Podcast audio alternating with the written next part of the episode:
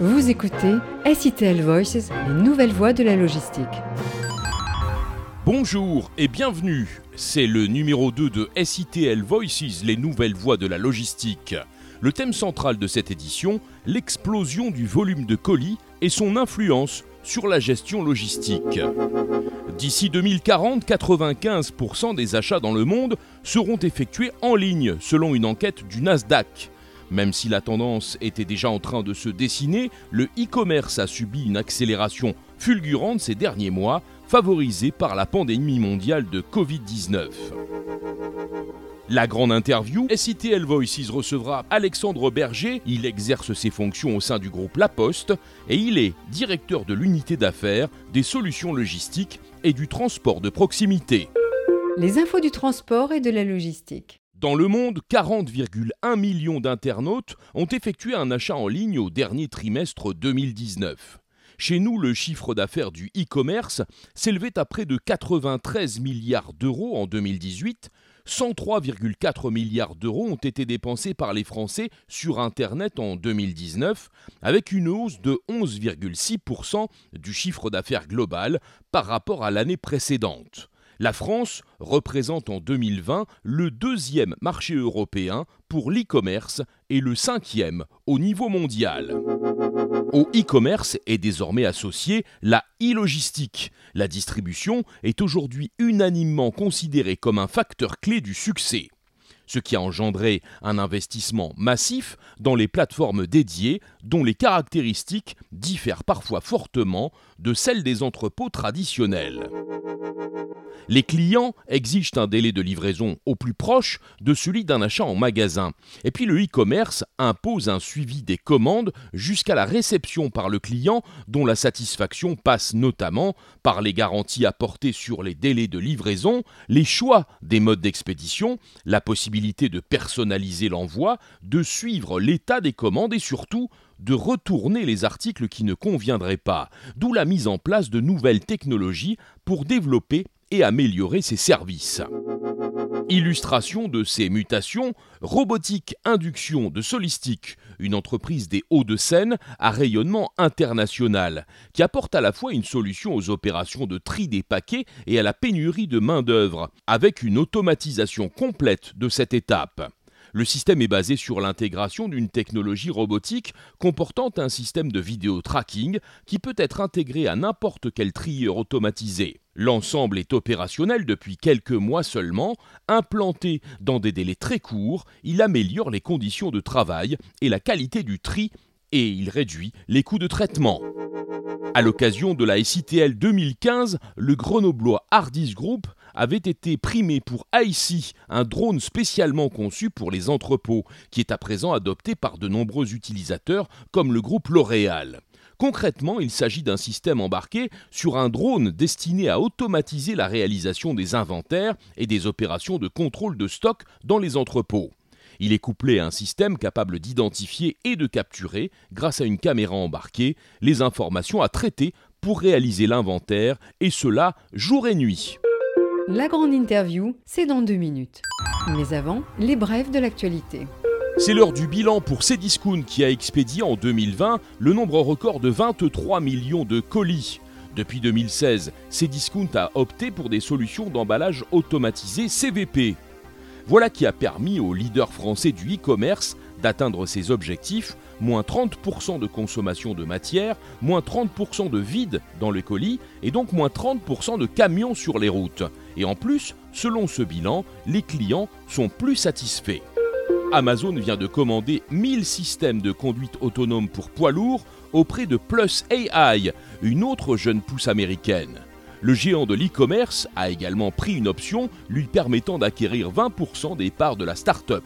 De son côté, à l'autre bout du monde et presque simultanément, Alibaba veut automatiser son réseau logistique à l'aide de camions autonomes et de robots de livraison du dernier kilomètre.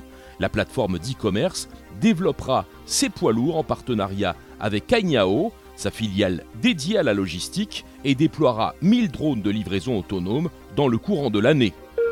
Zalando va investir 300 millions d'euros en France. La plateforme allemande va faire sortir de terre un centre logistique hautement automatisé de 140 000 mètres carrés sont deuxièmes sur notre territoire, avec à la clé la création de 2000 emplois. Dans cette thématique, justement, la SITL 21, qui vous accueillera du 13 au 15 septembre, porte de Versailles à Paris, vous permettra de plonger au cœur de l'entrepôt du futur, dans un espace de 400 mètres carrés dédié à une vingtaine d'entreprises spécialisées. Une zone de démonstration où seront présentées en conditions opérationnelles toutes les innovations en la matière. Des conditions réelles qui vous entraîneront dans un univers futuriste exceptionnel. La grande interview. Je suis très heureux d'avoir avec moi Alexandre Berger, directeur unité d'affaires solutions logistiques et transport de proximité à La Poste. Merci beaucoup. Bonjour à tous. Alexandre, avez-vous remarqué une pérennisation ou une évolution de la livraison à domicile? Et si oui, quels en seront les enjeux et des conséquences? Euh, Oui, bien sûr, euh, ne, pas le constater euh, serait, serait très bizarre à la suite de, la crise sanitaire que nous avons tous traversée, que nous traversons encore.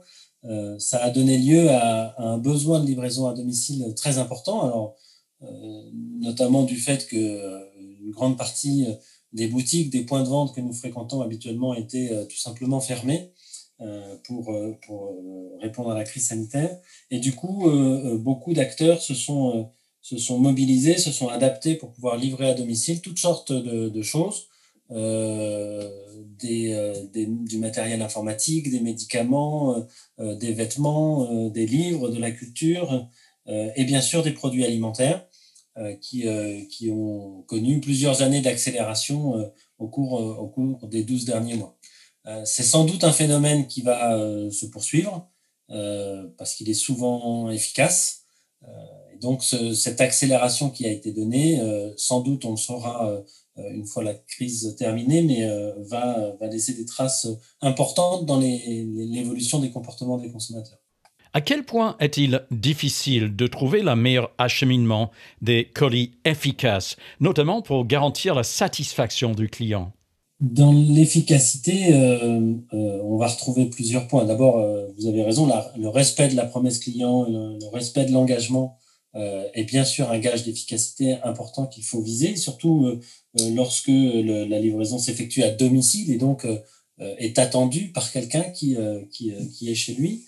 Euh, euh, mais elle porte également sur le modèle économique. effectivement, on peut, on peut imaginer tout livrer euh, à domicile. Il faut que le, modèle économique soit suffisamment efficace. Pour le faire, et c'est pour ça qu'on parle d'une traçabilité interopérable, il faut souvent mutualiser au possible l'ensemble des livraisons qui sont effectuées.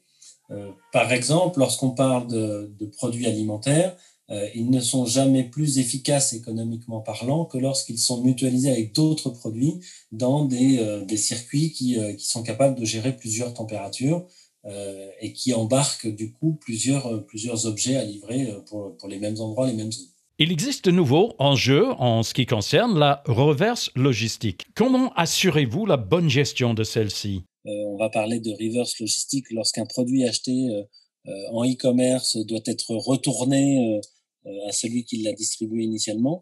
Euh, mais c'est également, euh, c'est également un sujet prédominant dans tous les, dans, tous les éléments de l'économie circulaire et notamment de, de, la récupération soit de matières qui pourraient être transformées, soit d'objets qui pourraient être remis dans un circuit de deuxième vie ou au moins retraités de manière responsable.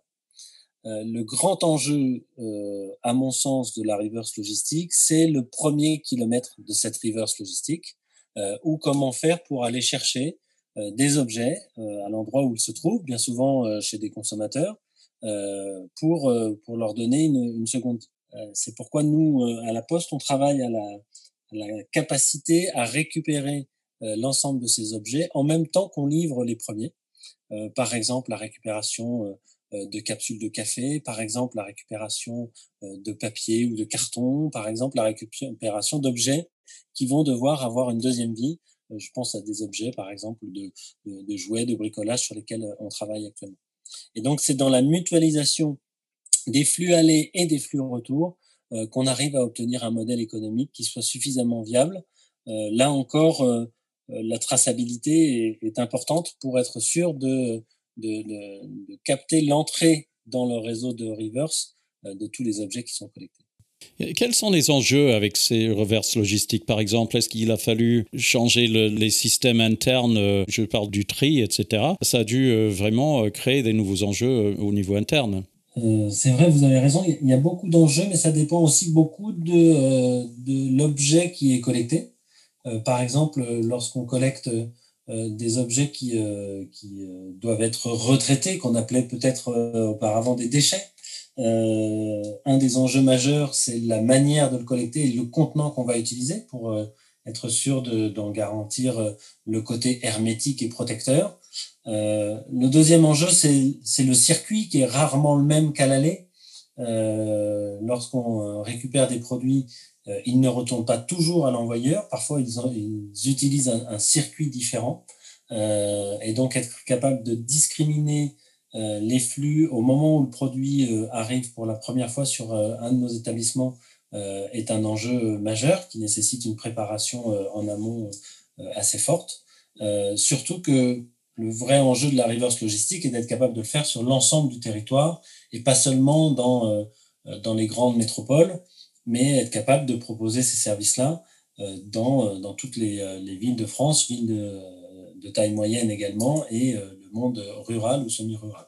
Bien sûr aussi le, fait que euh, un livreur doit être euh, mis au courant du fait qu'il doit aussi récupérer dans une boîte aux lettres euh, un, colis maintenant, qui, est bien sûr le, nouveau système que vous avez instauré. Ça implique aussi une, forme, nouvelle formation du, personnel. Exactement. Alors avec un atout majeur pour la Poste, c'est le, le, fort maillage de, ces opérateurs, de ces, de ces postiers, de ces agents sur le terrain, qui sont tous équipés euh, d'outils euh, informatiques, de devices euh, de type smartphone, qui contiennent l'ensemble des, des, missions à réaliser, mais également l'ensemble des, des, supports à la réalisation de ces prestations. pour toutes les prestations qui, qui sont routinières, j'ai envie de dire, euh, que ça se passe euh, de manière euh, assez fluide. Pour toutes les prestations qui sont un peu plus un peu plus rares, qui, qui démarrent, comme peuvent l'être certaines prestations de reverse logistique, à ce moment-là, le soutien peut se faire aussi au travers de l'outil informatique que porte le postier pour savoir exactement le, devenir de chaque produit. Donc, la, la, formation initiale est complétée sur le terrain par un support, un support à la réalisation en direct. Quelle est l'importance d'adopter une démarche RSE par l'emploi, par exemple, d'éco-emballage et par l'optimisation du packaging? La, RSE, c'est un, point euh, très très important pour la Poste depuis de nombreuses années. Euh, euh, ça couvre, ça couvre bien sûr plusieurs domaines.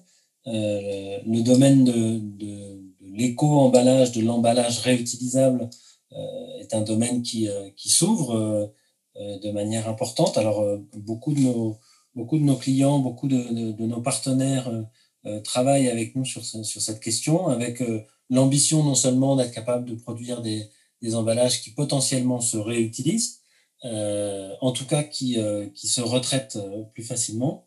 Euh, et les, les, les, sujets sont suffisamment ouverts aujourd'hui pour pouvoir réfléchir au circuit logistique de ces, de ces emballages qui se réutilisent.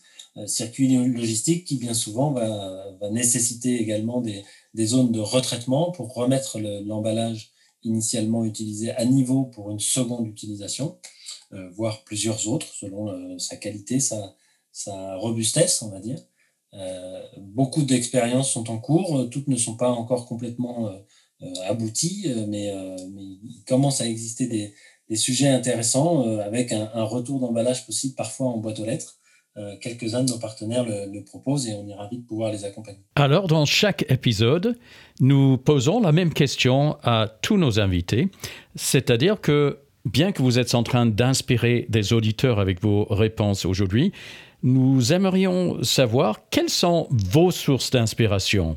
Je m'inspire beaucoup euh, euh, de mes pairs, de, de, mes collègues dans les, les, les entreprises supply chain de, de, de, tous les segments. Et donc, je, je travaille le, plus possible avec euh, euh, mes collègues qui, euh, qui, qui, publient parfois, qui animent des webinaires, des, des, réunions, des conférences sous l'égide notamment de, France Supply Chain, par exemple.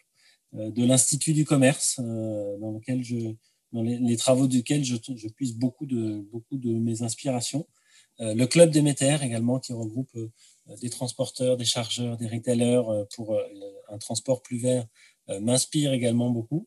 Et puis quelques, quelques travaux académiques que je, que je suis particulièrement, les travaux de l'École nationale des arts et métiers, par exemple, euh, ou encore les travaux de l'école des mines, notamment ceux de Eric Ballot, que je suis ravi de pouvoir citer, euh, qui travaille notamment sur des, euh, des, projets très ambitieux autour de l'Internet physique, que je ne développerai pas avec vous aujourd'hui, mais que je vous invite à consulter sur les publications que vous trouverez sur le net.